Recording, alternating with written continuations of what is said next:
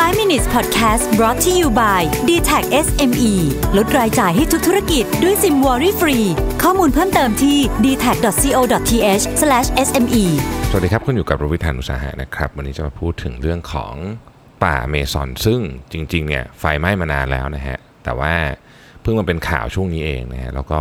ต้องบอกว่าเป็นเรื่องที่ซีเรียสมาก ๆ เลยนะครับเอ่ออเมซอนเนี่ยต้องบอกว่าเป็นปอดของโลกเลยก็ว่าได้นะ เป็นผืนป่าที่มีความ อุดมสมบูรณ์มากที่สุดในโลกเลยนะฮะแล้วก็มีสัตว์สปีชีส์อยู่มากมายนะฮะคาดการณ์กันว่ามีมีสัตว์อยู่หลายล้านสปีชีส์นะครับเป็นที่ดูดซับบรรดาก๊าซอะไรต่างๆเนี่ยประมาณ 1 ใน 5 ของโลกเลยนะก็ว่าได้นะครับ ข้อมูลจาก Statista เนี่ยบอกว่าปีนี้เนี่ยนะฮะถ้าเทียบย้อนหลังกลับไปสัก 7 ปีเนี่ยเป็นปีที่มีความรุนแรงของไฟป่าเนี่ยมากที่สุด นะครับ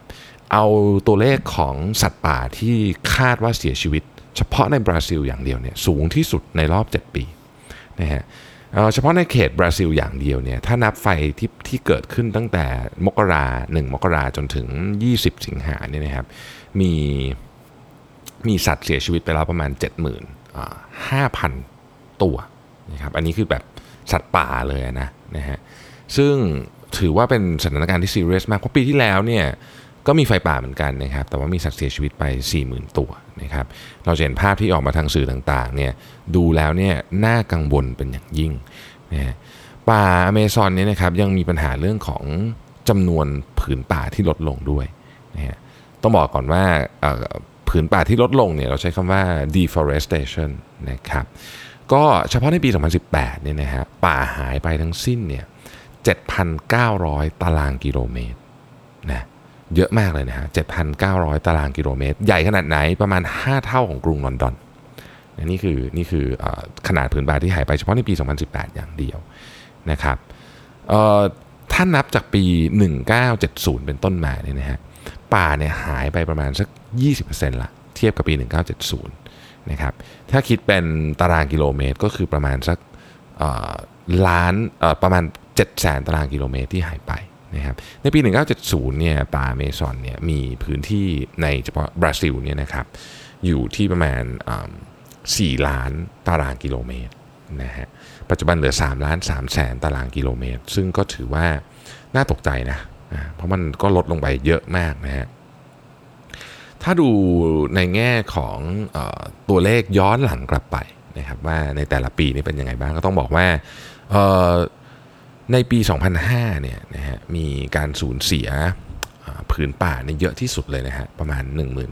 19,000 ตารางกิโลเมตรนะครับปีล่าสุด 2018 คือ 7,900 จริงๆ ลดลงนะฮะลดลงเพราะว่ารัฐบาลของบราซิลในยุคที่ผ่านๆมาเนี่ยนะครับที่ไม่ใช่รัฐบาลปัจจุบันเนี่ยนะฮะมีนโยบายในการปกป้องผืนป่ามากขึ้นนะครับพยายามที่จะ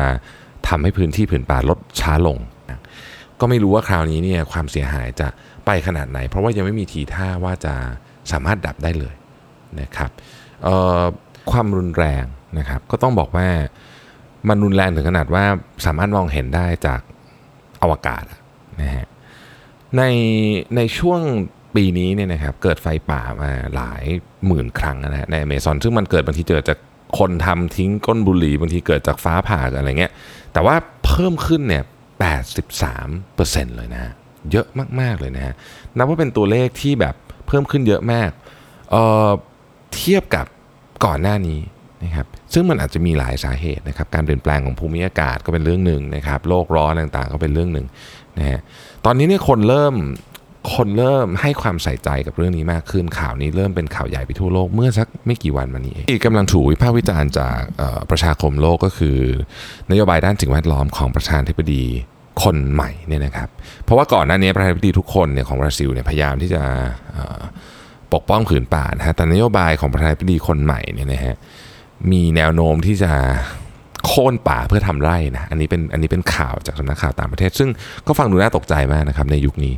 ก็เราก็คงต้องติดตามมันต่อไปส่งกำลังใจคือมันก็ไกลจากเราแมากแต่ว่าสิ่งที่อยากจะบอกก็คือว่าปัญหาด้านสิ่งแวดล้อมเนี่ยนะฮะมันรุมเร้าเราแบบที่เราไม่เคยเห็นมาก่อนนะตั้งแต่พายุที่บ้านเรานะครับไปจนถึงไฟไหม้ป่าที่เมซอน ผมคิดว่าเราไม่สามารถใช้ชีวิตแบบนี้ได้อีกต่อไป